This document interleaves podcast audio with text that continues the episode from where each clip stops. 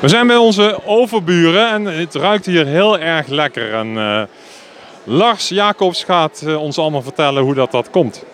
Nou ja, dat komt omdat hier eh, de, ja, de beste koffie van de regio wordt geschonken natuurlijk. En hoe, hoe komt dat dat dat de beste koffie van de regio is? Nou ja, dat zeggen we natuurlijk zelf, maar geval de, de, de mensen die hier langskomen, die, die beamen het gelukkig. Ze vinden allemaal, allemaal goede koffie die hier wordt geserveerd. En goed, daar gaat het uiteindelijk om. Hè. Daar staan we hier voor. Juist. En waar onderscheiden jullie behalve lekkerste koffie nog meer in? Zijn jullie puur bedrijfsmatig gericht of eh, ook voor particulieren? Nee, het is eigenlijk overal waar, eh, waar een vraag naar koffie is, daar hebben we wel een passende oplossing voor. En dat, zijn, dat is voor particulieren, dat is voor bedrijven, horeca, eh, sportclubs. Dus overal eigenlijk waar vraag naar koffie is, daar hebben wij wel, ja, wel iets voor. Juist.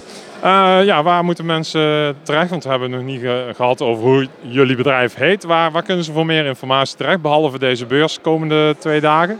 Nou, eh, behalve de beurs zijn wij eh, natuurlijk te vinden op, op internet, op www.vantienen.nl. Dus eh, het dorpje Zeeland verdienen drankautomaten. Kijk, nou is dat ook maar weer helder.